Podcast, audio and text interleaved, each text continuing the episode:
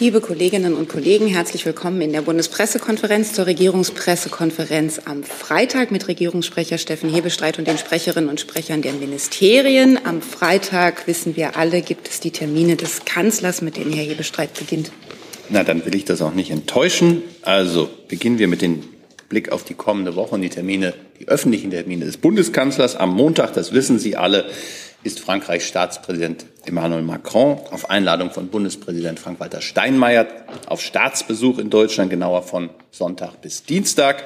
In diesem Rahmen wird der Bundeskanzler Staatspräsident Macron auch treffen, und zwar am Montag um 15 Uhr, gemeinsam mit dem Staatspräsidenten und seiner Ehefrau Brigitte ähm, wird er eine Bootsfahrt auf der Spree unternehmen und danach einen gemeinsamen Spaziergang zum Brandenburger Tor machen. Ähm, dieser Termin ist selbstverständlich presseöffentlich, es sind aber keine Statements oder ähnliches geplant.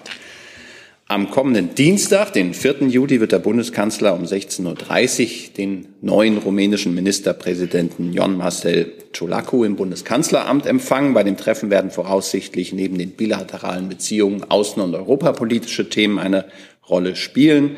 Außerdem Fragen der Energiepolitik und der Sicherheitspolitik. Eine gemeinsame Begegnung mit der Presse ist für 17.30 Uhr geplant. Am Mittwoch tagt wie üblich um 11 Uhr das Bundeskabinett unter Leitung des Bundeskanzlers und anschließend von 13 bis 14 Uhr wird der Bundeskanzler den Fragen der Bundestagsabgeordneten im Plenum zur Verfügung stehen. Es ist die dritte Regierungsbefragung des Bundeskanzlers in diesem Jahr. Wie bei einer solchen Befragung üblich, wird der Bundeskanzler zu Beginn ein paar einleitende Sätze zu einem aktuellen Thema sagen und dann schließen sich die Fragen aus dem Plenum an. Am Donnerstag, 6. Juli, wird der Bundeskanzler an der Verleihung des Nationalpreises 2023 der Deutschen Nationalstiftung teilnehmen. Die Verleihung findet in der französischen Friedrichstadtkirche in Berlin statt. Die Deutsche Nationalstiftung ist eine überparteiliche, unabhängige und gemeinnützige Stiftung. Sie will das Zusammenwachsen von Ost- und Westdeutschland fördern und das Bewusstsein der Deutschen als Teil eines vereinten Europas verankern. Der Deutsche Nationalpreis der Stiftung geht dieses Mal an den Maler und Bildhauer Anselm Kiefer. Der international mehrfach ausgezeichnete Künstler gehört zur ersten Generation deutscher Künstlerinnen und Künstler, die sich unmittelbar mit dem Thema Identität und Nation in der Nachkriegszeit auseinandergesetzt haben. Der Bundeskanzler wird die Laudatio für Herrn Kiefer halten. Eine weitere Laudatio spricht der Kunsthistoriker, Journalist und Buchautor Florian Illies. Nach der Verleihung wird der Kanzler am frühen Nachmittag, ebenfalls 6. Juli, an der dritten Sitzung des Zukunftsrates teilnehmen. Darin wird, unter anderem, wird es unter anderem um die Biotechnologiestandorte Deutschlands sowie über die Potenziale KI-gestützter Robotik gehen. Nach dem Treffen wird die Deutsche Akademie der Technikwissenschaften, AKTEC, eine Pressemitteilung herausgeben, auf die Sie sich sicherlich schon sehr freuen. Am Freitag, dem 7. Juli um 13 Uhr wird der Bundeskanzler die Präsidenten und Hauptgeschäftsführer der drei kommunalen Spitzenverbände zu einem Gespräch im Bundeskanzleramt empfangen. Es geht um einen allgemeinen Gedankenaustausch zu aktuellen politischen Themen. Und das schließt auch schon meinen Bericht, was die Termine des Bundeskanzlers in der kommenden Woche angeht. Vielen Dank. Wir nehmen aber noch dazu, das Auswärtige Amt hat noch etwas mitgebracht. Ja, vielen Dank. Ich habe eine Erklärung zur Lage in Bosnien und Herzegowina. Die Entscheidung des Regionalparlaments der bosnisch-herzegowinischen Entität Republika Srpska vom 27. Juni bezüglich der Gültigkeit von Entscheidungen des Verfassungsgerichts von Bosnien und Herzegowina auf dem Gebiet der Entität verletzt Geist und Wortlaut der Verfassung des Landes und damit des Dayton-Friedensabkommens von 1995. Das Dayton-Abkommen ist seit fast drei Jahrzehnten Garant für Frieden in Bosnien und Herzegowina. Dies ist ein weiterer schwerwiegender Schritt in Richtung Loslösung der Entität vom Gesamtstaat. Er gefährdet die Einheit und territoriale Integrität des Landes. Die Zuständigkeit und Rolle des Verfassungsgerichts von Bosnien und Herzegowina ergeben sich direkt aus der Verfassung des Landes, die ein Teil des Daytoner Friedensabkommens ist. Die Entscheidungen des Gerichts sind abschließend und bindend und müssen respektiert werden. Die Abstimmung steht nicht in Einklang mit den Erwartungen, die mit der Zuerkennung des EU-Kandidatenstatus im Dezember 2022 einhergingen. Das steht im Widerspruch zu den Wünschen und Interessen aller Bürgerinnen und Bürger von Bosnien und Herzegowina. Wie auch die EU-Kommission halten wir wegen des Sezessionskurses der Republika Srpska finanzielle Unterstützung für große Infrastrukturprojekte in der Republika Srpska zurück. Danke sehr. Danke dafür. Dann kommen wir zu Ihren Fragen. Wir fangen mit dem Termin des Kanzlers an. Zum Besuch äh, Macron hatte Herr Kuwaitscher eine Frage. Hier, ähm, eine Frage an, an Herrn Hebestreit. Ähm, man hört, dass Macron womöglich den Termin absagen könnte wegen der Ausschreitungen in, in Frankreich. Haben Sie Informationen dazu vorliegen? Dazu hatte ich im Augenblick gar keine Informationen. Weitere Fragen, Herr Jessen? Ja. Äh, welche Rolle werden die, ich nenne es jetzt mal sozialen Unruhen in Frankreich in dem Gespräch spielen? Wie bewertet die Bundesregierung die Situation? Was offenbart sich in den sozialen Protesten gerade? Das sind jetzt drei sehr unterschiedliche Fragen. Ähm, die erste, was sich in dem Gespräch, also auf der Bootsfahrt und dann in dem Spaziergang zum Brandenburger Tor äh, tatsächlich thematisch ähm, äh, Thema spielen will, da kann ich heute nur spekulieren. Ich kann Ihnen aber auch sagen, dass der französische Staatspräsident im Augenblick mit dem Bundeskanzler gemeinsam in Brüssel ist. Da spricht man auch am Rande, äh, sowohl in Vorbereitung des, der Sitzung als auch am Rande der Sitzung. Da wird das sicherlich auch ein Thema gewesen sein. Ähm, darüber kann aber der Bundeskanzler gegebenenfalls bei seiner Pressekonferenz heute Nachmittag in Brüssel Auskunft geben. Ich bin heute hier, insofern kann ich Ihnen da nicht erhellendes äh, beisteuern. Und ansonsten sehen wir natürlich im Augenblick mit einer gewissen Sorge, was sich da in Frankreich gerade zuträgt.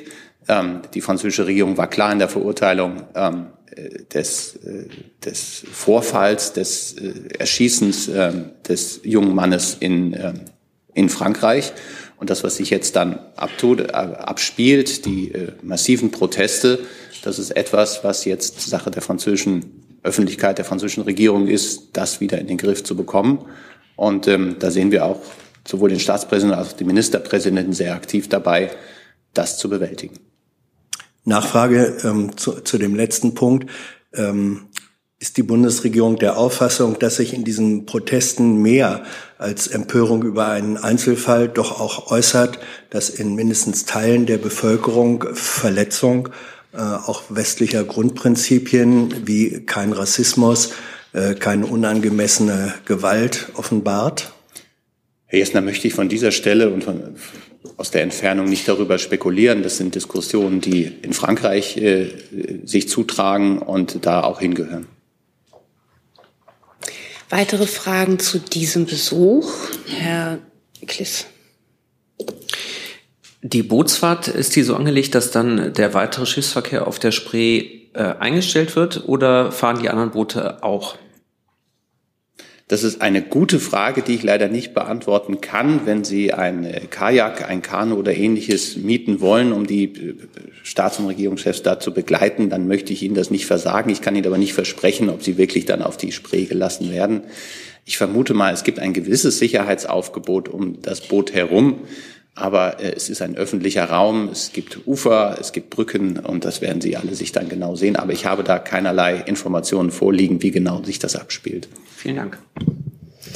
Weitere Fragen zum Besuch des französischen Präsidenten sehe ich nicht. Es waren jetzt so viele Termine, ich werde sie nicht einzeln durchgehen. Gibt es weitere Fragen zu den Terminen des Bundeskanzlers in der nächsten Woche?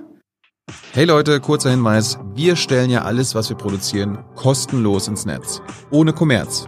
Wir können das nur, weil ihr unsere finanziellen Supporter seid. Das funktioniert seit Jahren und so soll es bleiben. Jeder Euro zählt, per Überweisung oder PayPal. Schaut einfach in die Podcast-Beschreibung und jetzt geht's weiter. Gibt es Fragen zu dem, was das Auswärtige Amt vorgetragen hat, Herr äh, Jung? Herr Burger, es gibt ja einen Deutschen, der eine Rolle spielt in Bosnien-Herzegowina, Herr Schmidt als hoher Repräsentant. Ähm, kann der nichts machen.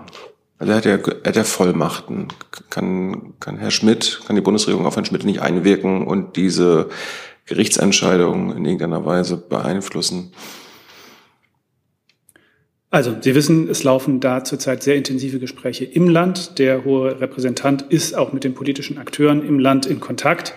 Und die internationalen Partner, die ähm, äh, diesen Formaten beteiligt sind, stemmen sich auch äh, untereinander ab. Kommende Woche wird auch der Lenkungsausschuss des Friedensimplementierungsrats tagen. Ähm, insofern beteiligen wir uns natürlich an diesen Diskussionen.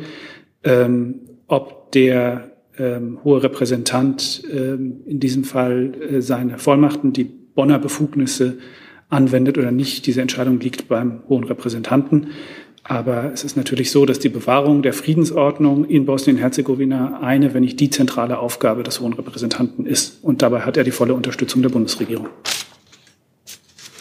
Weitere Fragen zu diesem Thema sehe ich nicht. Dann kommen wir zu Fragen zu anderen Themen. Vorab gemeldet wurden mir als Themen, um es schon mal zu sagen, die Themen Heizungsgesetz, Bundesaufnahmeprogramm Afghanistan, digitale Renteninformation. Und wir beginnen mit dem Heizungsgesetz. Herr Ratz hat dazu eine Frage. Ja, vielen Dank, äh, Frau Dr. Baron. Die Formulierungshilfen aus dem Ministerium, wo sind die denn gerade? Sind die fertig in den Fraktionen schon übergeleitet? Ja, die Frage kann ich Ihnen so nicht beantworten. Ich muss Sie bitten, sich da an die Fraktionen zu wenden. Sie wissen, wir sind im parlamentarischen Fraktionverfahren. Die Fraktionen und die Berichterstatter der Fraktionen sind sozusagen die Herren und Damen des Verfahrens. Wir arbeiten im Auftrag der Fraktionen. Insofern muss ich da um Verständnis bitten, dass ich hier an die Fraktionen verweisen muss. Weitere Fragen zu diesem Thema sehe ich nicht. Dann Herr Hoffer, nee, Herr Kliss dazu. Ja, eine Frage zum Verfahren. Ähm, es geht an Frau Dr. Baron, aber auch an Herrn Hebestreit. Können Sie verstehen, dass die Abgeordneten sich hier in ihren Mitwirkungsrechten beschnitten sehen, wenn äh, das jetzt übers Wochenende schnell gelesen werden und studiert werden muss und am Montag schon die Anhörung äh, in den jeweiligen Ausschüssen ist? Vielen Dank. Ich kann ja nur sagen, dass das parlamentarische Verfahren, was im Augenblick läuft, und als Bundesregierung ist man dann gehalten, sich aus diesem Verfahren herauszuhalten und das müssen dann auch die Koalition tragenden Fraktionen Ihnen im Bundestag beantworten, ob sie da Verständnis für haben oder nicht. Richtig ist ja, dass wir schon seit langen Wochen über dieses, dieses Gesetzesvorhaben breit diskutieren und auch immer wieder kontrovers. Und dass es jetzt gut ist, dass das jetzt ähm, zu einer Lösung kommt, einer Lösung zugeführt wird und dass es dann auch im üblichen parlamentarischen Verfahren womöglich bis zur Sommerpause, also Ende nächster Woche, verabschiedet sein kann. Und ähm, da sind alle bemüht, genau das hinzukriegen und trotzdem die nötigen ähm, Erwägungen innerhalb des Parlaments auch zu ermöglichen. Ich habe da nichts zu ergänzen. Weitere Fragen dazu? Das sehe ich nicht. Dann Herr Hoffer mit dem Thema Afghanistan.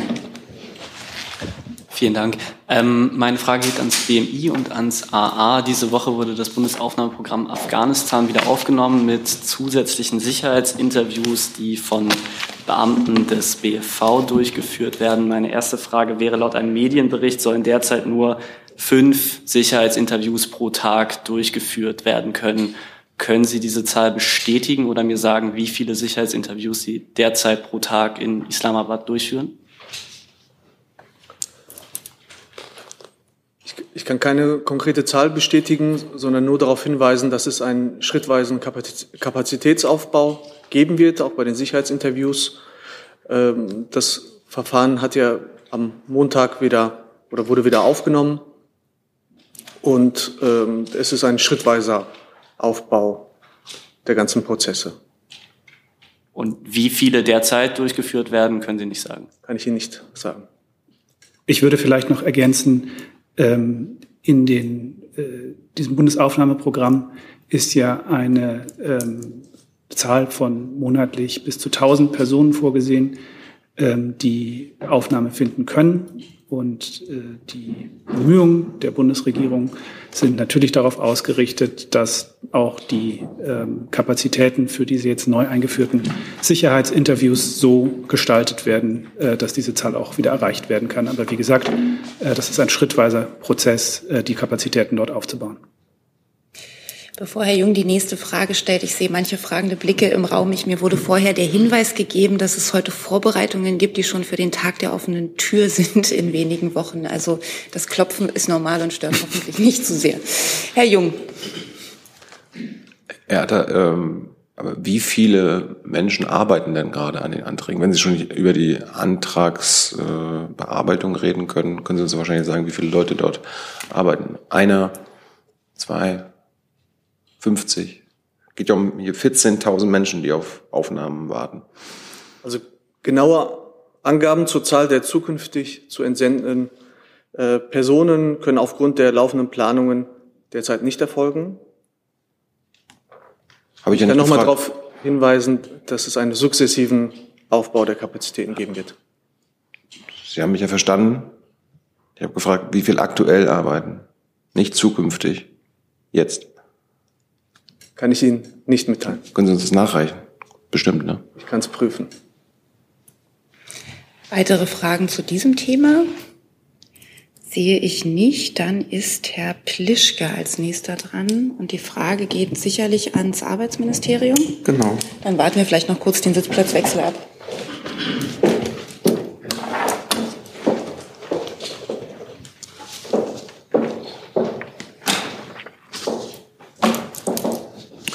Theo Pischke von der Zeitschrift Finanztest. Heute geht ja die digitale Rentenübersicht an den Start, allerdings nur mit drei Anbietern. Kein einziger Versicherer ist dabei, die ja immerhin mehr als 10 Millionen Riester-Verträge allein in ihrem Bestand haben. Wie schätzt das Ministerium die Scheu vor Transparenz der Versicherungsunternehmen ein? Wie bewerten Sie das? Also erstmal die, ist ja richtig, dass die ähm, Rentenübersicht jetzt an den Start geht und ähm, zum jetzigen Zeitpunkt noch nicht ähm, alle Vorsorgeeinrichtungen angebunden sind. Ähm, angebunden sind aber die Deutsche Rentenversicherung, Versorgungsanstalt des Bundes und der, äh, und der Länder und äh, Union Investment und äh, weitere Einrichtungen werden dann sukzessive auch folgen. Und äh, zu den äh, einzelnen Anbietern werde ich mich hier nicht äußern. Es gibt ja jetzt schon Können Jahre, Sie, können Sie, Entschuldigung, können Sie ein bisschen näher ans Mikro gehen? es gibt Sie ja jetzt verstehen? aber doch schon jahrelangen Vorlauf und das äh, Rentenübersichtsgesetz sieht ja auch die Verpflichtung vor, dass die Anbieter die Standmitteilungen online veröffentlichen müssen. Wann ist es denn soweit? Wer, wollen Sie so lange warten, bis die Versicherer bereit sind, sich der Transparenz zu stellen? Oder wann machen Sie dann eine konkrete Vorgabe? Drei Anbieter ist ja verdammt wenig. Also es war ja, ähm, wie gesagt, es war ja so, dass ähm, von Anfang an klar war, dass sukzessive ähm, auch weitere Anbieter folgen. Weitere Fragen zu diesem Thema? Sehe ich nicht. Dann hat ein nächstes Thema Frau Witzek auf der von uns aus gesehen rechten Seite. Äh, Anna Witzek, ähm, Deutsche Welle, polnische Redaktion. Das ist eine Frage wahrscheinlich an, an das Umweltministerium. Es geht um illegalen Mülltransporte, Müllexporte nach Polen. Also Pol, äh, die polnische Regierung hat äh, gesagt, sie verklagt Deutschland vor dem äh, EuGH wegen der, des ähm, der illegalen Mülltransport von Deutschland nach Polen. Und was sagen Sie zu den Vorwürfen der polnischen Regierung, dass Deutschland sich um tausende Tonnen illegalen Müll nicht kümmern will äh, und jeder Verantwortung von sich schiebt? Danke. Also ich glaube, genau, weil Sie da drüber geschaut haben. Ähm, ich glaube, vorweg muss ich vielleicht nochmal die Zuständigkeiten klären. Die polnische Regierung wendet sich zwar an die Bundesregierung, zuständig sind aber die Länder. Die Länder sind dafür zuständig, einerseits ähm, die, ähm, die, äh, diese Exporte freizugeben und äh, zum anderen natürlich auch nachzuverfolgen. Und das tun sie auch. Also das wissen wir äh, aus den verschiedenen Fällen, die in den letzten Monaten bekannt geworden sind, dass äh, die Länder dort sehr hinterher sind. Und ich würde Sie bitten, einfach dort nachzufragen. Die Kollegen sind da sehr auskunftsfreudig und können eben auch helfen, zu verstehen, was da ist. Ähm, die Rolle des BMUV an der Stelle ist, glaube ich, eher eine informelle. Wir versuchen natürlich dort zu helfen, wo wir können, ähm, Gespräche zu ermöglichen, wo äh, sie nötig sind, um eben das zu beschleunigen, haben aber in dem Sinne keine ähm, Handhabe, äh, da wir eben nicht zuständig sind. Nachfrage? Ähm, und äh, glauben Sie, dass hier ähm, irgendwelche europäische Vorschriften äh, gebrochen wurden für Deutschland? Ist EuGH überhaupt zuständig hier? Ähm, Zuständigkeit bringt ja auch immer das äh, Wissen und die da Fakten mit. Äh, die Daten liegen uns nicht vor. Insofern kann ich Ihnen da keine eigene Bewertung zu geben. Ich kann Sie nur darauf hinweisen, dass ja die EU-Abfallverbringungsverordnung jetzt novelliert worden ist. Die regelt vor allem auch den innereuropäischen Handel und äh, hat eben zu einer Verschärfung vor allem äh, zum Export von äh, Kunststoffmüllexporten geführt. Also insofern das Problem, was möglicherweise dahinter steckt, lässt sich ohnehin nur im EU-Binnenmarkt lösen. Und äh, mit der Abfallverbringungsverordnung ist da, denke ich, eine gute Novelle auf den Weg gebracht worden, um tatsächlich äh, dort die äh, Vorgaben noch weiter nachzuschärfen, zu verbessern. Was das jetzt für den Einzelfall bedeutet, über den, den Sie angesprochen haben, kann ich in dem Fall, wie gesagt, nicht sagen. Uns liegen da keine Daten vor, aber äh, die Gesamtsituation wird in der EU verbessert. Vielleicht noch äh, letzte Frage. Aber ist die deutsche Regierung bereit, das zu klären, hier zu helfen, um dieses Problem zu lösen? Ja, natürlich. Also das habe ich Ihnen ja gesagt. Ähm, informell, mangels Zuständigkeit können wir da keine, keine Hebel in Bewegung setzen. Informell helfen wir natürlich, versuchen Kommunikation zu ermöglichen, äh, auch den Ländern zu, äh, auch die Länder zu unterstützen. Aber ich wiederhole nochmal, wir haben hier eben keine direkte Zuständigkeit. Wir sind zwar für die Gesetze zuständig, aber die Durchführung liegt eindeutig in den Händen der Länder und äh, daher würde ich Sie bitten, auch dort weiter zu fragen. Weitere Fragen dazu sehe ich nicht. Dann ist die Kollegin in der Mitte mit einem neuen Thema dran. Ja, danke schön, Clara Pfeffer, RTL NTV. Frau Ruzzi und das Verteidigungsministerium, es geht um den Fall ähm, in der Ostsee von Mutter und Kind. Vielleicht können Sie noch mal genau beschreiben, was vorgefallen ist und inwieweit deutsche Einsatzkräfte beteiligt waren. Und wenn Sie es wissen, auch wie es Mutter und Kind geht, bitte. Ja, vielen Dank. Ähm, zum ähm, Vorfall selbst kann ich nichts sagen. Ähm, ich kann Ihnen aber sagen, dass die deutsche Marine beteiligt war. Vielleicht für diejenigen, die das nicht mitbekommen. Die deutsche Marine war gestern in einer multinationalen Operation, Seenotrettungsoperation mit einer Einheit der Mecklenburg-Vorpommern involviert, äh, welche auch zwei Bordhubschrauber an Bord hat. Ähm, Sie haben das wahrscheinlich mitbekommen, dass es da zu einer, einer tragischen ähm, Seenotrettungsaktion kam, weil zwei Personen außenbords gegangen sind. Wir konnten da unterstützen. Ähm, ich kann Ihnen ähm, äh, zu Details, ähm, ob es den beiden gut geht, äh, leider nichts mitteilen. Da würde ich Sie bitten, sich an die schwedischen Behörden zu wenden. Aber für die deutsche Marine und auch für selbstverständlich für das Verteidigungsministerium und den Verteidigungsminister kann ich nur die besten Wünsche übersenden. Und wir hoffen natürlich auf schnelle Genesung. Nachfrage nur noch mal, können Sie sagen, wie genau die deutschen Einsatzkräfte beteiligt waren? Können Sie das noch äh, ausführen? Also die Fregatte Mecklenburg-Vorpommern ist äh, derzeit das Führungsschiff, äh, Führungsschiff der ähm, äh, VJTFM. Das ist die maritime schnelle Speerspitze der NATO. Wir sind dort in einem multinationalen Verband unterwegs und die schwedischen Behörden haben unsere Einheit ähm, zu Hilfe gerufen, wie das auch üblich ist und auch gemäß dem Seerechtsübereinkommen auch ähm, international vereinbart ist. Wir sind selbstverständlich sofort hingeeilt. Ähm, die Fregatte hat auch zwei Bordhubschrauber an Bord. Ähm, einer war schon in der Luft, der zweite wurde sofort in die Luft gebracht. Ähm, die beiden Personen konnten an Bord der, der Fähre aufgenommen worden mit den eigenen äh, Rettungsbooten, die die Fähre an Bord hat. Und eines, äh, einer unserer Bordhubschrauber hat dann eben eine der beiden Personen nach Schweden, nach Karlskrona, meine ich, ins Krankenhaus gebracht. Der zweite oder die zweite Person ist, ich glaube, durch einen schwedischen Rettungshubschrauber dahin verbracht worden. Also wir hoffen das Beste von Herzen.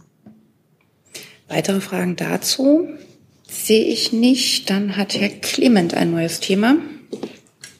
Ja, richtet sich auch an Frau Ruzzi, geht um die Patriot-Systeme, die ja aus Polen abgezogen werden sollen. Da war Ende Juni mal im Gespräch. Was ist der genaue Termin? Können Sie das inzwischen näher sagen? Und dann noch eine zweite Frage zu Patriots, die System oder das System, was zum Schutz des NATO-Gipfels entsandt wird. Nach Litauen kehrt das dann unmittelbar nach dem Gipfel zurück oder verbleibt das in Litauen, was ja sicher im Interesse des Landes wäre? Also vielen Dank für die Frage. Ähm, grundsätzlich verweise ich nochmal auf die PM vom 26. Mai zu diesem Thema. Ähm, wir haben darüber schon berichtet, dass wir auf Anfrage der NATO äh, den NATO-Gipfel in, in, Vilnius im Juli äh, schützen werden, in enger Absprache mit Litauen, der NATO sowie weiteren Partnern werden wir Land-, Luft- und seegestützte Fähigkeiten einbringen. Als Beispiel, das haben Sie auch genannt, Patriot-Einheiten, aber auch mit Lufttransport, Maritimeinheiten, Seefernaufklärung und auch Air Refueling.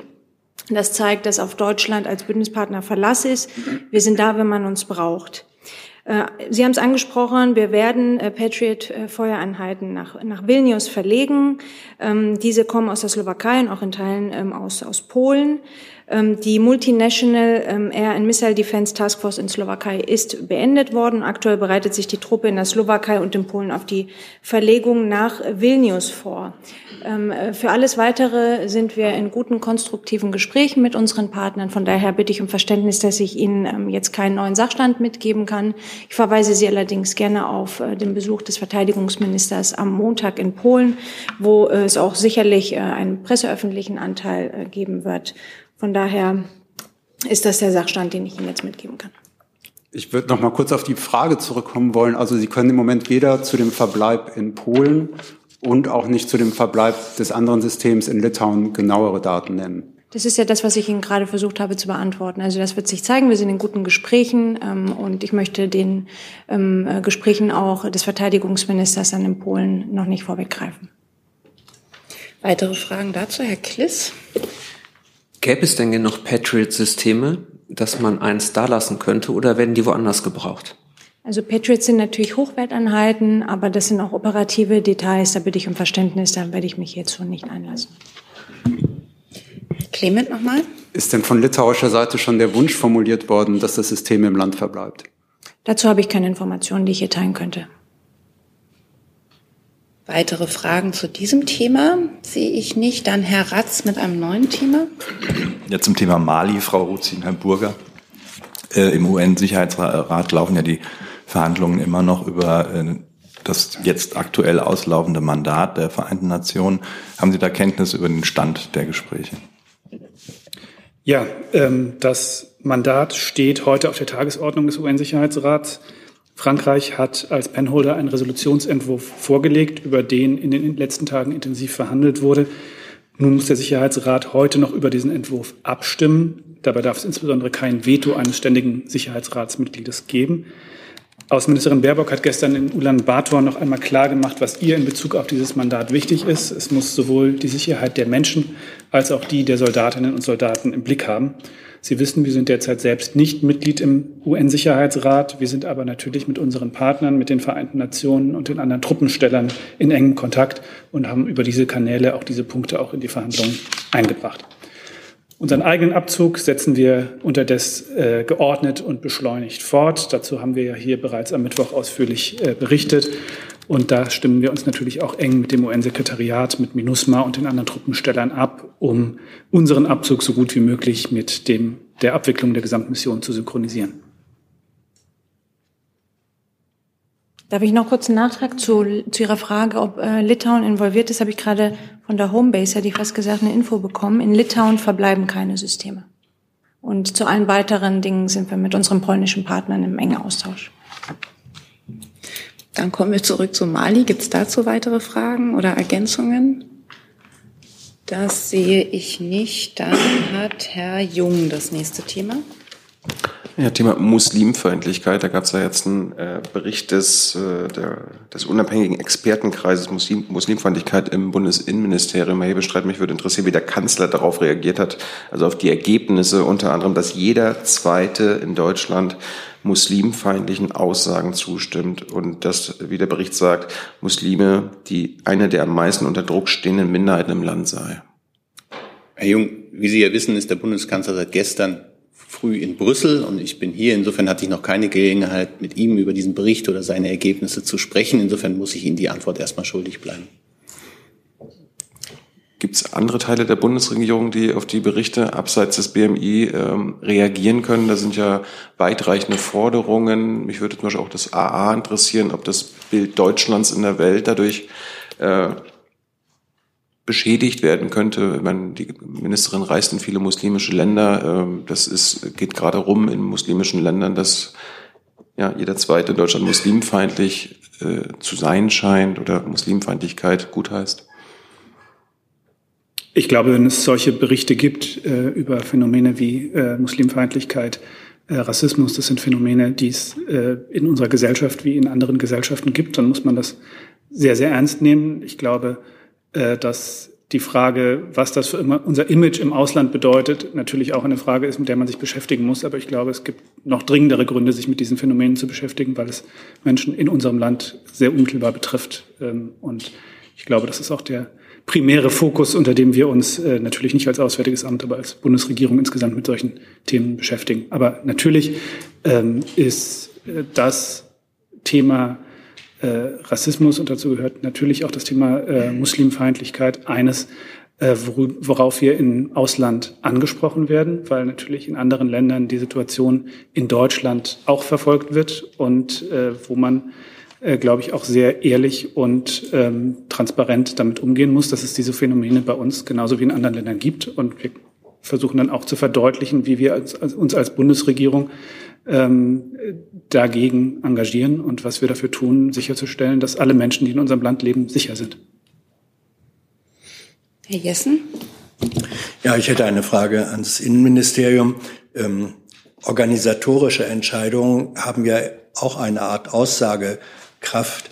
Mich interessiert, warum wurde der Bericht ähm, im Sitzungs- oder Pressesaal des Bundesinnenministeriums vorgestellt? War nicht eigentlich die Bundespressekonferenz als ein dann doch höherrangiger, wenn ich so sagen darf, Ort vorgesehen? Und zum Zweiten, warum hat äh, die Bundesinnenministerin ähm, nicht daran teilgenommen, sondern sich vertreten lassen bei einer derartig hochrangigen äh, und wichtigen Frage wäre doch eigentlich ihre Präsenz angemessen gewesen. Die Bundesinnenministerin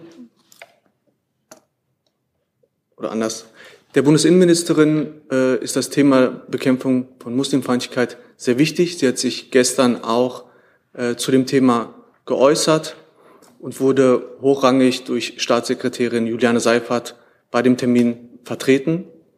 Äh, sie selbst konnte leider nicht teilnehmen aufgrund anderer Termine, die sie wahrnehmen musste aber sie wird auch äh, im Folgenden dem Prozess der dieser Übergabe des Berichtes folgen wird, auch intensiv verfolgen und begleiten.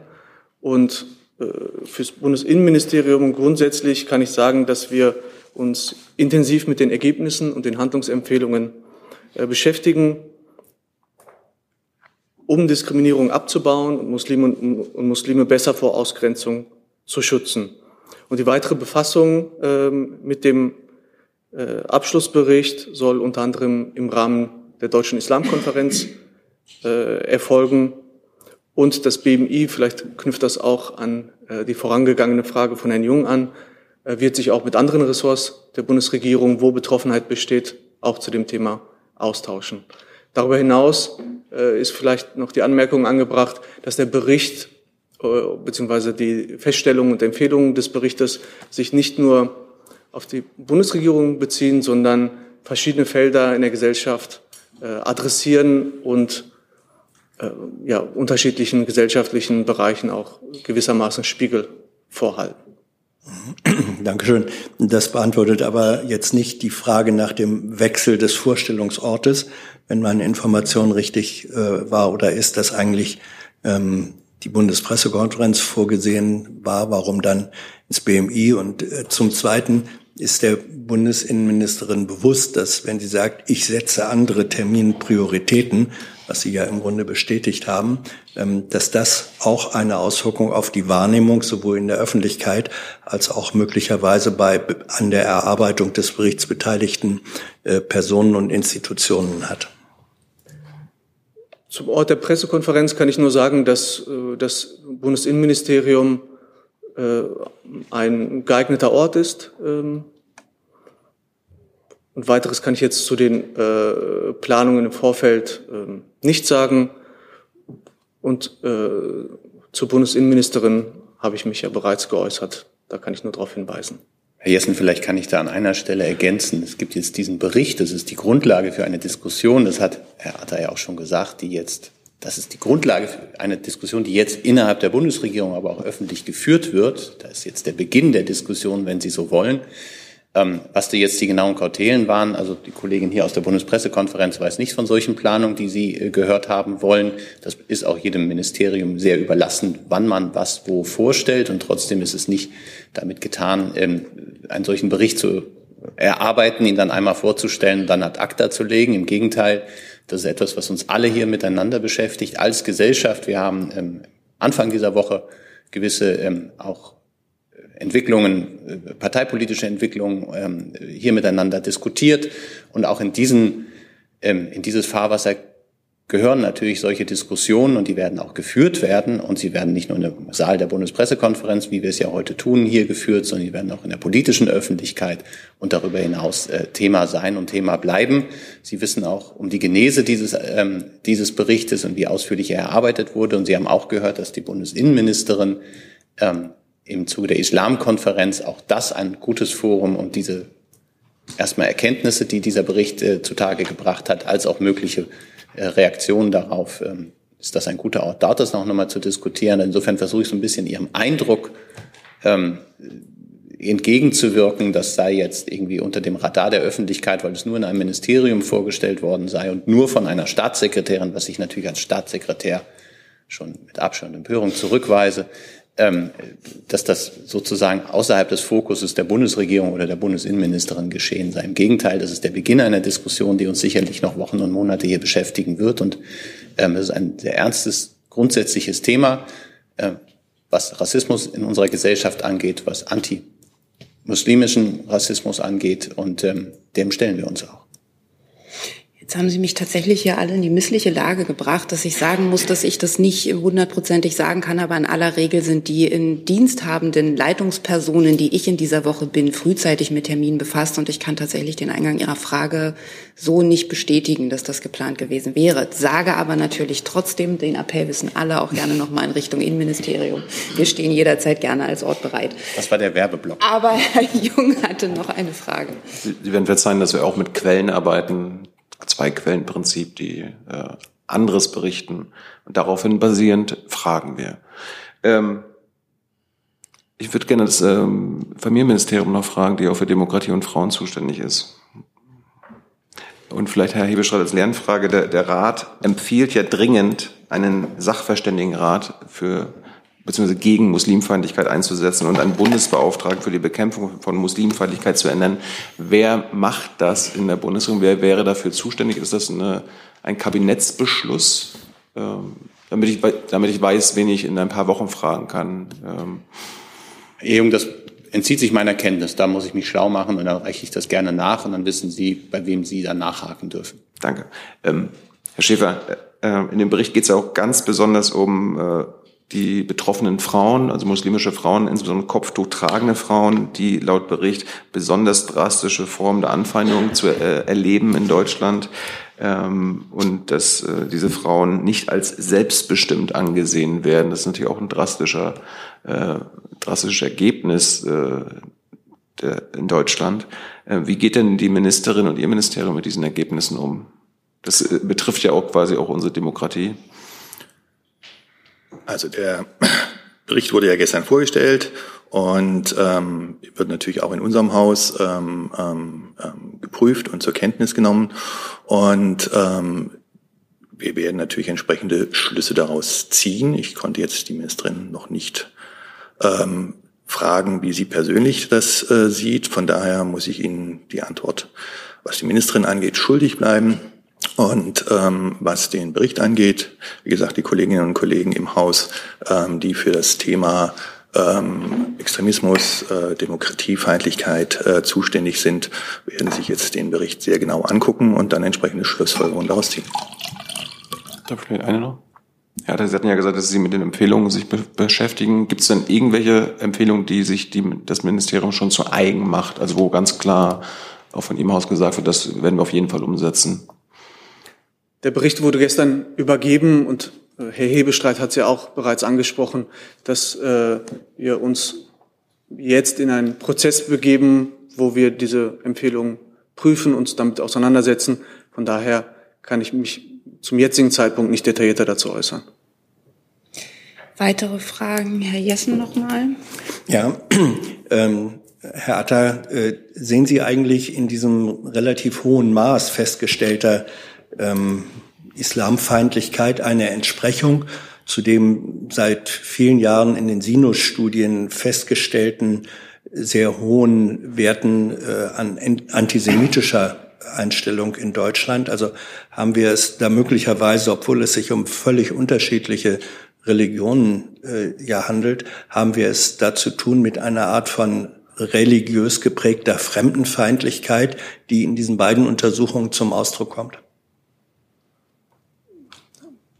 Da würde ich zum einen ähm, nochmals darauf ver verweisen, dass wir uns jetzt mit dem Bericht sehr intensiv auseinandersetzen müssen.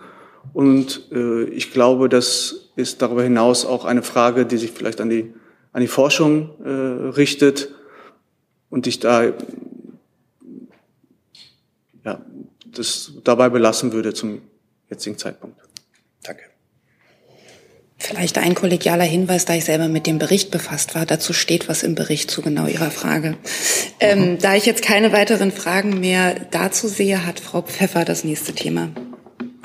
Dankeschön. Ja, einmal an das Arbeitsministerium und auch an das Wirtschafts- und Klimaministerium. Ähm, Frau Dr. Baron, ich weiß nicht, ob Sie, sollen wir warten oder? Ja, vielleicht warten wir kurz, dann ähm, kann die Kollegin aus dem Arbeitsministerium zuhören, wenn sie sitzt.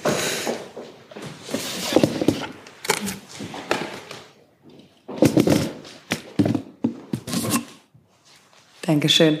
Äh, die Arbeitslosenzahlen sind leicht gestiegen. Könnten Sie uns gerne beide eine Einschätzung dazu geben, was das bedeutet und ob das Anlass zur Sorge ist? Ja, ich fange an. Genau. Also die, ähm, wir haben ja dazu auch gerade eine Pressemitteilung äh, veröffentlicht und äh, die trägt den Titel Der Arbeitsmarkt behauptet sich in einem schwierigen wirtschaftlichen Umfeld. Ich glaube, das äh, drückt es auch ganz gut ähm, aus. Auch von Alles hat das ja gesagt, die Arbeitslosenzahlen sind trotz allem ähm, ja sehr stabil. Die Arbeitslosenquote bleibt bei 5,5 Prozent, so wie es auch im Vormonat der Fall war, ähm, so dass wir hier erste, das von Alles äh, sprach von ersten Anzeichen. Und ähm, ich denke, damit ist von der Bewertung her auch alles ähm, erstmal gesagt. Ja, dem, dem kann ich mich nur anschließen. Ähm, wir hatten ja auch immer deutlich gemacht, dass die Wirtschaft insgesamt im, im Winterhalbjahr eine schwierige Phase durchlaufen hat, ähm, ein schwieriges Winter, Winterhalbjahr sozusagen hinter uns liegt. Wir müssen die Lage natürlich weiter beobachten. Das weltwirtschaftliche Umfeld bleibt schwierig, das muss man so ehrlich sagen. Ähm, Im weiteren Jahresverlauf hoffen wir, dass, äh, dass sich die Lage da auch verbessert. Aber man muss ehrlicherweise sagen, das weltwirtschaftliche Umfeld bleibt hier schwierig. Deswegen kann man die Lage da für die Wirtschaft insgesamt nur sehr genau beobachten. Das heißt, worauf stellen Sie sich ein? Ähm, haben Sie eine Perspektive? Also also wir geben ja monatlich, ne? es gibt, wir geben ja monatlich die Zahlen raus, ähm, sowohl zu Auftragseingang, produzierenden Gewerbe und eine Einschätzung zur Wirtschaftslage insgesamt, die dann auch das, das weltwirtschaftliche Umfeld immer mit analysiert. Und das, das ist sozusagen unsere Herangehensweise für die Beobachtung eben die Monatsdaten. Und das ist, macht, glaube ich, auch Sinn, weil man ja immer schwer ähm, sechs Monate im Voraus ähm, Prognosen ähm, treffen kann. Also und für den Arbeitsmarkt, wir haben ja auch gesagt, das ist ähm, ein schwieriges Umfeld für Menschen, die sehr lange arbeitslos sind. Und ähm, da trifft es sich, wir haben ja heute auch informiert, morgen äh, zum 1. Juli treten beim Bürgergeld äh, Reformen bei sehr wichtigen Kernelementen in Kraft ähm, und tragen dann auch dazu bei, dass sozusagen Menschen aus der Bedürftigkeit äh, in die in Arbeit kommen und ähm, beispielsweise eben Berufsabschlüsse leichter nachgeholt werden, bei der Weiterbildung unterstützt wird. Also mit diesen Instrumenten ähm, sind wir wirklich auf einem guten Weg, äh, auch hier, sag ich mal, also diesen Menschen äh, besser helfen zu können. Dazu, Herr Jung? Ja, Lern Lernfrage ans BMS. Ähm, gibt ja jeden Monat Hunderttausende ähm, offene Stellen, beziehungsweise Stellen, die sofort besetzt werden können, auch ohne Vorqualifikation. Wie erklären Sie sich das, dass die nicht besetzt werden angesichts von Millionen Arbeitslosen? Eine Frage, die häufig gestellt wird ähm, und immer unterstellt, dass sozusagen diese dass man eins zu eins Menschen einfach in offene Stellen setzen kann. Aber gerade unter den Langzeitarbeitslosen haben sie einen hohen Anteil ähm, auch von Menschen mit multiplen Erkrankungen, ähm, ältere Beschäftigte. Ähm, es sind nicht immer die Stellen auch an den Wohnorten der Menschen verfügbar. Also da gibt es verschiedene Vermittlungshemmnisse. Und genau darum geht es ja, dass man Vermittlungshemmnisse abbaut und Menschen dabei hilft, äh, wieder in Arbeit zu kommen. Aber es geht ja nicht nur um Langzeitarbeitslose. Also die meisten Arbeitslosen sind ja immer noch quasi in Anführungsstrichen normale Arbeitslose. Aber ja, wir haben eine sehr stabile Arbeitslosenquote, 5,5 Prozent. Das ähm, ist und, und tatsächlich der, der, das Kernproblem ähm, sind ja Menschen, die langzeitarbeitslos sind, die tatsächlich ähm, schwierig sozusagen wieder in Arbeit kommen. Alle anderen ähm, gehen ja immer wieder äh, auch in Arbeit. Weitere Fragen dazu sehe ich nicht. Dann Herr Hoffer mit einem neuen Thema. Vielen Dank. Meine Frage geht ans Forschungsministerium.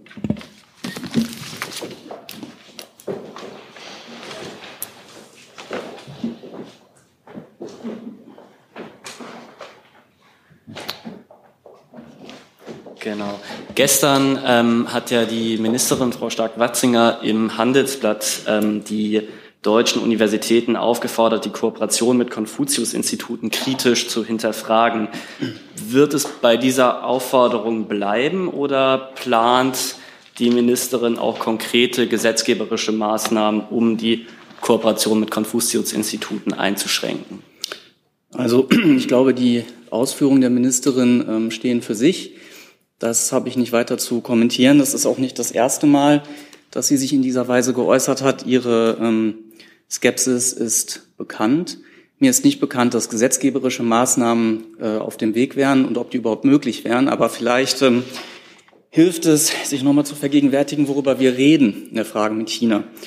Ähm, uns verbindet eine langjährige Partnerschaft in Forschung und Bildung, aber gleichzeitig wird China auch zunehmend zum Wettbewerber und zu einem systemischen Rivalen.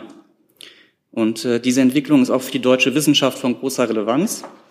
Das Umfeld für die Kooperation wird von chinesischer Seite aus immer herausfordernder und findet innerhalb sehr komplexen Rahmenbedingungen statt, die alle Ebenen der Kooperation mit China betreffen.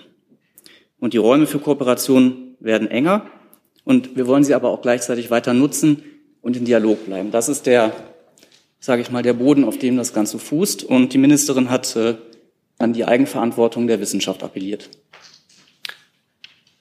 Noch eine Nachfrage dazu. Die Ministerin sprach auch davon, dass sie der direkten Einflussnahme Chinas auf Wissenschaft und Lehre klare Grenzen setzen möchte. Bedeutet das, dass sie der Ansicht ist, dass mit den Konfuzius-Instituten China direkt Einfluss nimmt auf deutsche Universitäten?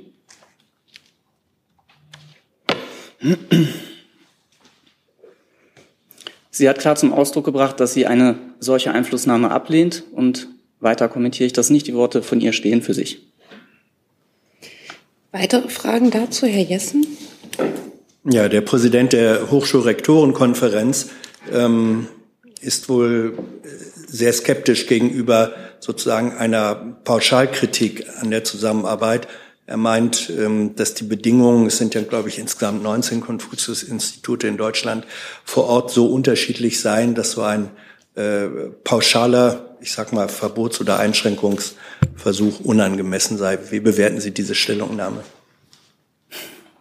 Ich denke, dass das in Einklang steht mit dem, was ich eben extra noch einmal ausgeführt habe, über die generellen ähm, Verbindungen zu China. Ich glaube nicht, dass man, jetzt interpretiere ich es doch, die Worte der Ministerin als eine komplett pauschale Ablehnung äh, interpretieren sollte. Ich habe gesagt, wie herausfordernd das Umfeld ist und die Konfuzius-Institute gehören zu diesem herausfordernden Umfeld. Dann habe ich eine Nachfrage ans äh, Innenministerium. Ähm, ist aus Sicht der Sicherheitsbehörden ähm, die Arbeit der Konfuzius-Institute sicherheitsrelevant, bedenklich? Die chinesischen Konfuzius-Institute dienen innerhalb der Einflussnahmestrategie der Kommunistischen Partei Chinas insbesondere dazu, ein makelloses China-Bild zu verbreiten.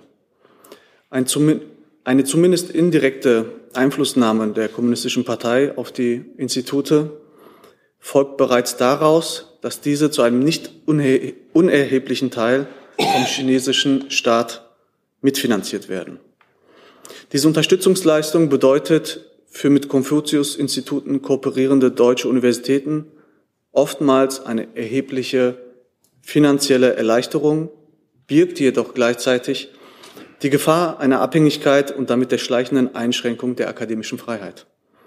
Von daher sieht das Bundesinnenministerium die Zusammenarbeit deutscher Hochschulen mit den Konfuzius-Instituten aus Sicherheitsgesichtspunkten äußerst kritisch und weist die Hochschulen im Rahmen von Sensibilisierung regelmäßig auf die damit verbundenen Gefahren hin.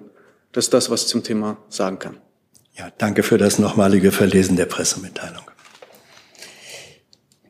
Das war keine Nachfrage. Gibt es weitere Fragen noch zu diesem Thema? Herr Jung? War das ein Thema bei den Regierungskonsultationen?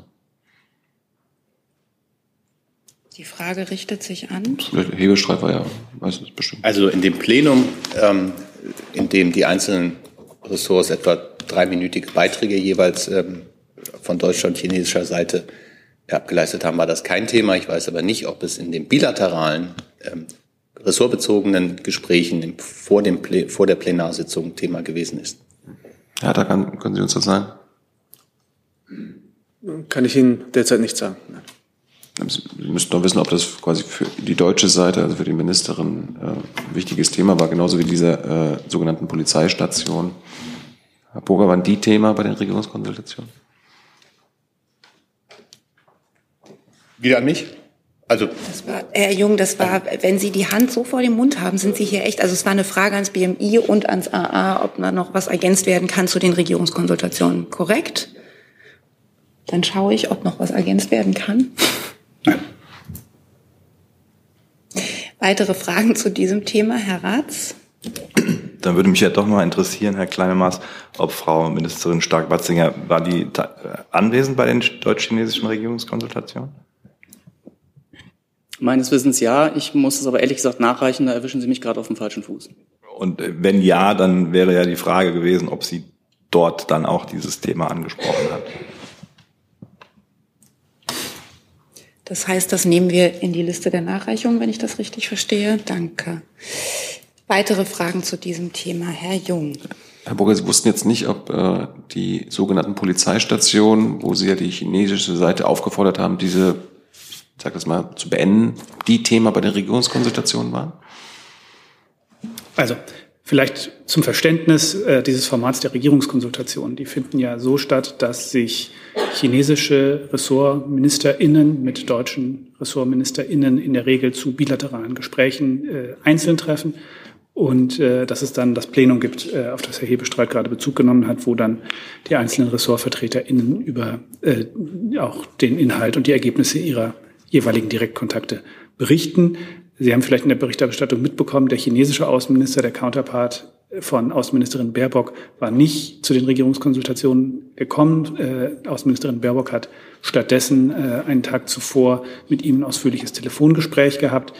Ähm, darüber haben wir äh, damals informiert. Über diese Informationen hinaus kann ich Ihnen jetzt keine Auskünfte äh, über die Inhalte dieses Gesprächs geben. Wir haben Ihnen ja schon mehrfach zu verstehen gegeben, dass wir das Thema dieser sogenannten Polizeistationen durchaus auf allen möglichen Ebenen ähm, der chinesischen Seite äh, immer wieder ähm, ja, mit der chinesischen Seite immer wieder aufnehmen und äh, deutlich machen, dass wir Verletzungen der deutschen Souveränität ähm, und äh, staatliches, ausländisches Handeln, hoheitliches Handeln außerhalb des Rahmens, den die, äh, das Wiener Übereinkommen über diplomatische und konsularische Beziehungen, die diese beiden äh, Übereinkommen ziehen, äh, nicht akzeptieren.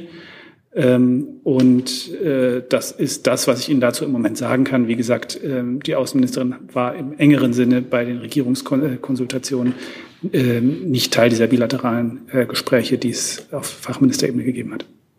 Nachfrage? Und in diesem angesprochenen Telefonat war das auch kein Thema. Habe ich jetzt richtig verstanden? Was ich gesagt habe, ist, dass ich über das, was wir bisher zu diesem Telefonat kommuniziert haben, hinaus jetzt hier keine weiteren Angaben zu einzelnen Inhalten machen kann, dass wir das Thema Polizeistationen aber auf den verschiedensten Ebenen immer wieder angesprochen haben und solange es nötig ist, auch weiter ansprechen werden. Weitere Fragen sehe ich jetzt nicht mehr. Jetzt hat die, ah, die Nachreichung ist schon da, dann nehmen wir die gern. Genau, zumindest was die äh, Teilnahme angeht, kann ich bestätigen, dass Ministerin Stark-Watzinger an den Konsultationen teilgenommen hat. Und es thematisiert hat, glaube ich, war noch die Frage. Das kann ich noch nicht beantworten, aber zumindest das Erste. Danke. Brauchst mal was. Dann haben wir, ich habe jetzt noch zwei Themenanmeldungen, die Kollegin auf der von uns aus gesehen rechten Seite und Herrn Kliss und Herrn Jessen. Und damit würde ich dann die Frageliste für heute auch schließen oder Themenliste. Jetzt haben Sie das Wort. Ja, Anila Schuka, Deutsche Welle. Eine Frage an Herrn Burger vielleicht. Äh, es geht um äh, diese äh, gestrige Entscheidung der Bundesregierung, der kosovarischen Regierung, zwei serbischen Organisationen als terroristisch einzustufen. Wie bewertet die Bundesregierung das und ob das auch tatsächlich mit den Partnern koordiniert wurde, wie Kurti das behauptet? Frau Schucker, die Antwort muss ich Ihnen nachreichen. Es tut mir leid. Weitere, weitere Fragen sehe ich dazu nicht. Dann hoffen wir auf eine schnelle Nachlieferung, wenn ich das Gesicht der Kollegin richtig deute. Herr Biss.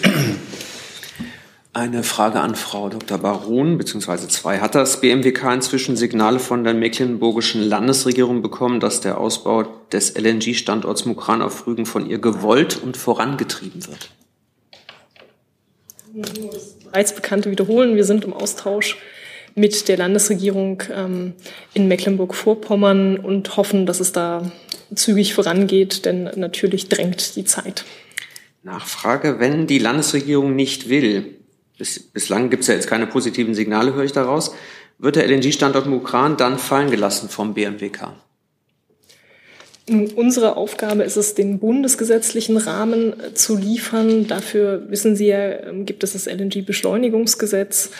Und die Umsetzung ist natürlich immer Landessache. Die Genehmigung vor Ort ist natürlich immer Landessache. Ich erinnere noch mal, wir haben ja schon zwei ähm, Terminals in Betrieb in, ähm, oder ein, plus ein drittes privates ähm, in, in Lubmin ähm, und in Wilhelmshaven und Brunsbüttel ist es ja erfolgreich in Betrieb gegangen. Die dort zuständigen Landesbehörden haben die Genehmigungsverfahren vorangetrieben in, in sehr gute Geschwindigkeit im letzten Jahr. Aber so ist die Aufteilung im, im föderalen ähm, Deutschland und das, das gilt auch hier.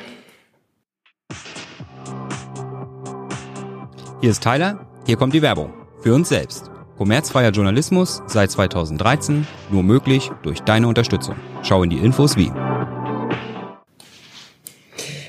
Weitere Fragen dazu sehe ich nicht. Dann Herr Jessen mit dem letzten ja, Thema. Ähm, ich möchte noch einmal auf die europäische Ebene kommen. Herr Hebestreit, ähm, Viktor Orban spricht davon, dass es im äh, Brüssel im Saal ähm, einen Migrationskrieg gäbe. Er sagt, äh, Ungarns Weigerung, irgendeiner Resolution zuzustimmen, in der auch nur das Wort Migration vorkomme, sei ein Freiheitskrieg. Ähm, wie reagiert die Bundesregierung darauf, dass offensichtlich ein Einzelner jegliche gemeinsame Position in der Migrationsfrage und Flüchtlingsfrage blockiert? Herr Jessen, im Augenblick laufen die Gespräche auch in besagten Raum, auch in Anwesenheit des Bundeskanzlers und in Anwesenheit von Viktor Orban. Und insofern glaube ich, ist das ein Thema, das dann am besten in zwei, drei Stunden, wann immer die Pressekonferenz des Bundeskanzlers in Brüssel sein wird, dort am besten gestellt und beantwortet werden kann. Ich kann davon hier aus wenig Erhellendes zu beitragen. Die Positionen sind bekannt. Es ist auch nicht wahnsinnig überraschend, was Herr Orban sagt. Dass wir da inhaltlich eine komplett andere Position haben, ist ebenfalls bekannt. Und jetzt wird sich das dort vor Ort erstmal miteinander zu besprechen sein. Und dann wird der Bundeskanzler sicherlich auch dazu in seiner Pressekonferenz, sollte er gefragt werden, dazu auch antworten. Mhm. Im Vorfeld äh, des Brüsseler Gipfels hat Herr Orban ähm, in einem auch in Deutschland verbreiteten Interview der Ukraine den Status einer souveränen Nation abgesprochen. Ähm, seine Erklärung war, die Ukraine könne ja nur Krieg führen ähm, oder sich verteidigen, weil sie vom Westen unterstützt sei. Damit sei sie keine souveräne Nation. Äh, wie bewertet die Bundesregierung eine solche Positionierung? Auch das, wir bewerten natürlich nicht einzelne Aussagen, aber die Bundesregierung, die Bundesrepublik Deutschland und viele ihrer internationalen Verbündeten sind äh, massiv dabei, die Ukraine dabei zu unterstützen, ihre Integrität, ihre territoriale Integrität, ihre Souveränität zu verteidigen. Und insofern ist das unsere Position und ähm, die ist auch unverändert und seit vielen, vielen Monaten eindeutig.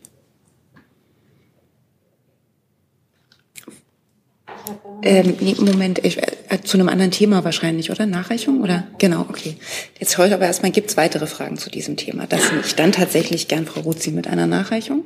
Ja, das ist ähm, sehr unüblich, dass wir uns ähm, ak zu aktueller Berichterstattung äußern. Aber weil wir so ausgiebig gerade darüber gesprochen haben, über die Seenotrettungsmission, habe ich gerade ähm, auf dem DPA-Ticker vernommen, dass äh, sowohl die Mama als auch das siebenjährige Kind ähm, verstorben sind. Wir haben gerade darüber gesprochen. Und ich wollte die Gelegenheit nutzen, nochmal unser sehr, sehr tief empfundenes Beileid auszusprechen. Das löst keine weiteren Fragen aus. Dann noch eine Nachreichung. So. Jetzt kommt Mit Dank an die Kollegen. Ähm, eine sehr lange Liste der Themen der Konsultation bekommen. Konfuzius ähm, steht nicht darauf. Es war kein Thema und äh, wenn Sie Interesse an den Themen haben, dann werde ich die gerne nachreichen schriftlich. Sehe Nicken, auch da keine weiteren Nachfragen. Dann sind wir zwar am Ende der Themen für heute, aber noch nicht am Ende der Veranstaltung, weil wir haben kurz vor dem Wochenende noch einen Abschied. Ja, ich verabschiede mich heute nach fünf Jahren als Sprecher des Auswärtigen Amts aus dieser Regierungspressekonferenz. Es waren sehr besondere fünf Jahre mit Hoch- und Tiefpunkten. Äh, wir haben hier phasenweise erlebt, dass Desinformationsakteure versucht haben, diese Veranstaltung zu missbrauchen und beinahe lahmzulegen. Ähm, wir hatten Zeiten in der Pandemie, als hier live übertragen wurde und die Bevölkerung von hier aus über tägliche gravierende Veränderungen ihres Alltags informiert wurde. Wir hatten in den besten Momenten äh, hier Situationen, wo Ihre Fragen dazu geführt haben, dass Bundesregierungen Fehler korrigiert haben. Wir hatten in den schlechtesten Momenten Situationen, wo Sprecherinnen ähm, der Lächerlichkeit preisgegeben wurden und im Netz zum Opfer von übelster Anfeindung und Beleidigung geworden sind. Mein schwierigster Moment war ähm, am 16. August 2021, der Montag nach dem Fall von Kabul, als wir alle die schrecklichen Bilder vom Flughafen vor Augen hatten und wir im Auswärtigen Amt voller Sorge um unsere Kolleginnen und Kollegen vor Ort waren und Sie voller berechtigter Fragen, warum wir diese Entwicklung nicht besser vorhergesehen haben. Mein peinlichster Moment war am 31. Mai dieses Jahres, als ich hier erzählt habe, Henry Kissinger sei nie Außenminister der Vereinigten Staaten gewesen. Für mich als Nicht-Journalist ist es ein riesiges Privileg gewesen, hier mitarbeiten zu dürfen, Teil dieser Veranstaltung zu sein, weil ich für Ihre Arbeit als Journalistinnen und Journalisten ähm, große Bewunderung habe, was Sie für unsere Demokratie und für unser Land tun, äh, liebe, lieber Vorstand, liebe Mitglieder der Bundespressekonferenz und des VRP. Wir sitzen hier auf unterschiedlichen Seiten und haben manchmal Interessenunterschiede. Ähm, Ihre Fragestellungen sind in manchen Momenten vielleicht auch von medialer Verwertungsgedanken geleitet, unsere Antworten in manchen Momenten vielleicht auch von politisch-taktischem Kalkül. Ähm, das ist, hat auch alles seinen Platz, solange es nicht in Zynismus umschlägt. Und trotzdem in den besten Momenten spürt man hier, finde ich, auf beiden Seiten eine gemeinsame Leidenschaft für die Wahrheit. Und das, ich hoffe, dass wir uns das alle ähm, erhalten. Ich darf jetzt nach über sieben Jahren im Pressereferat wieder ganz Diplomat sein. Ich übernehme im August die Leitung einer kleineren deutschen Auslandsvertretung und werde Ihre Arbeit aber natürlich weiter auf das engste verfolgen und hoffe, dass wir uns in der einen oder anderen Funktion irgendwo auf der Welt bald wiedersehen. Vielen Dank. Könnte jetzt was unfassbar besserwisserisches, besser, besserwisserisches sagen über Weiterbildungsmöglichkeiten in den USA.